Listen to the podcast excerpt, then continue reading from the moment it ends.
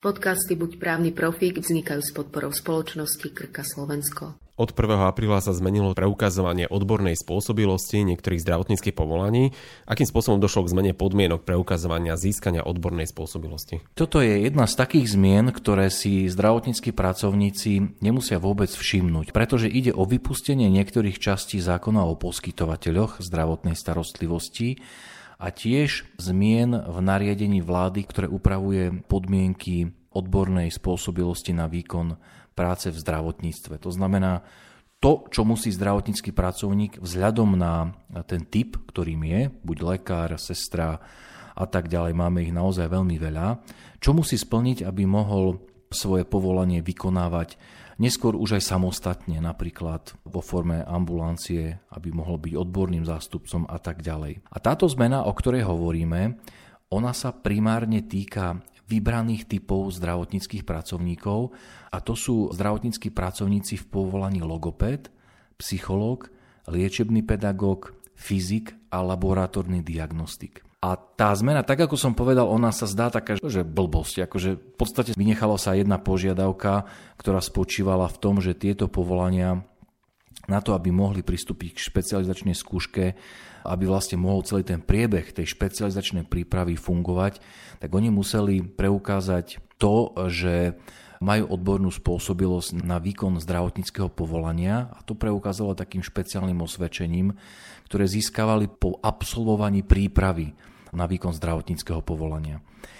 A táto požiadavka, ona v určitých prípadoch mohla byť taká celkom že traumatizujúca. My sme sa s tým napríklad v praxi stretli pri zdravotníckých pracovníkoch, hlavne psychológoch, ktorí napríklad študovali v zahraničí, študovali v Českej republike.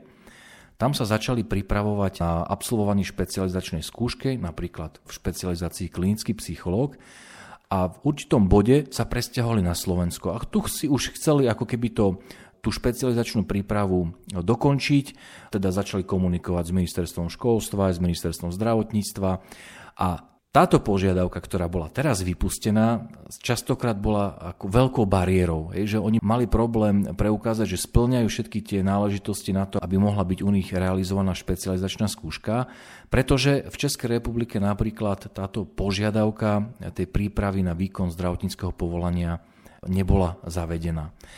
A toto naozaj mohlo byť takou bariérou a mohlo znepríjemniť e, dosť značným spôsobom týmto typom zdravotníckých povolaní prístup k tomu, aby absolvovali špecializačnú skúšku. I keď, dajme tomu, v zahraničí už všetky tie požiadavky, ktoré sa týkali špecializačnej skúšky, splnili. Takže trošku tak, že long story short, keby som to skrátil, na prvý pohľad kozmetická zmena, ktorá sa však pri týchto typoch zdravotníckých povolaní môže prejaviť naozaj významným uľahčením v prístupe k špecializačnej skúške. Pokiaľ daný zdravotnícky pracovník, dajme tomu určitú časť aj tej špecializačnej prípravy napríklad absolvoval v zahraničí. Takže dobrá správa pre tieto typy zdravotníckých povolaní. Novelou zákonníka práce sa zmenili podmienky skončenia pracovného pomeru s občanom so zdravotným postihnutím.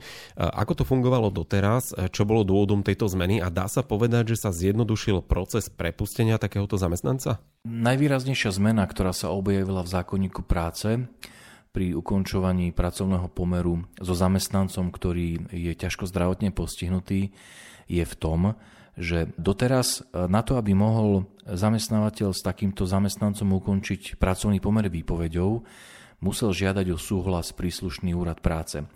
Táto podmienka toho predchádzajúceho súhlasu úradu práce ostáva, ale zmena spočíva vo veľmi takom významnom skrátení lehoty, v ktorej musí úrad práce reagovať. Doteraz tá lehota, to znamená, že koľko mal úrad práce na to, aby dal súhlas alebo sa vyjadril k žiadosti zamestnávateľa, bola 30 až 60 dní. Po novom, od 1. apríla je táto lehota fixne daná na 7 dní, takže to je naozaj že obrovské zníženie, alebo teda skrátenie toho času, s ktorým musel pôvodne zamestnávateľ počítať.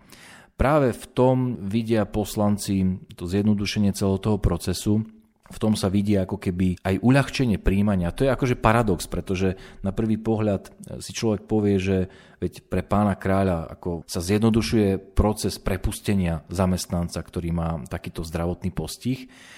ale tie argumenty, ktoré tam boli predostreté, skôr e, smerujú k tomu, že takéto uľahčenie procesu, ono by malo umožniť to, aby sa osoby, ktoré majú ťažké zdravotné postihnutie, lepšie uplatnili na trhu práce. No, môžeme o tom uvažovať, či to sa bude naplňať týmto spôsobom, ale určitú logiku to môže mať, hej, keď zamestnávateľ, napríklad ambulancia, alebo lekáreň, alebo nemocnica, ak teda ako zamestnávateľ vie, že nebude mať nejaké extrémne administratívne prekážky, keď sa chce s takýmto zamestnancom rozlučiť, napríklad v tom, že tá doba, pokiaľ sa úrad práce vyjadri k žiadosti o prepustenie, nebude 60, to sú dva mesiace, to si zober, hej, že tam sa to zrazu mohlo nazbierať ešte aj s tým plynutím výpovednej doby o 2 až 3 mesiace navyše.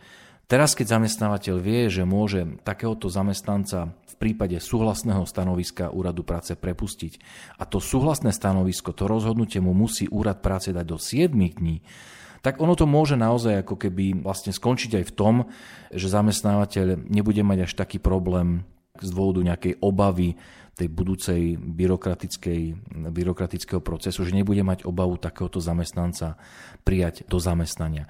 A ďalšia vec, ktorá je veľmi zaujímavá, a to sa práve odrazilo v zákone o službách zamestnanosti, je aj to, že sa zavádza tzv. fikcia.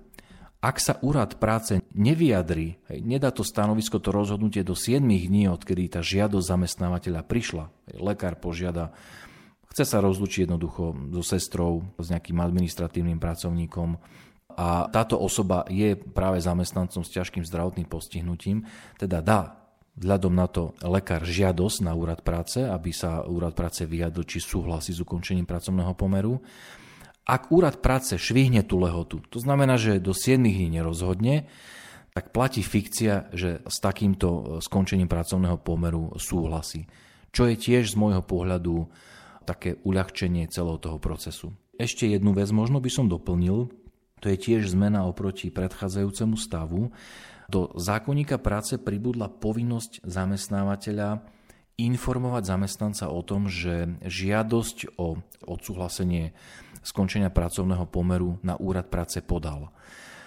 To znamená, že s týmto treba rátať, že pokiaľ má ambulancia alebo lekáreň zamestnanca s ťažkým zdravotným postihnutím, chce sa s ním rozlúčiť a vzhľadom na ten výpovedný dôvod musí požiadať úrad práce o súhlas, tak hneď ako to vlastne podá, musí daného zamestnanca o tejto skutočnosti informovať. To je tiež zmena, ktorá sa od 1. apríla v zákonníku práce objavila.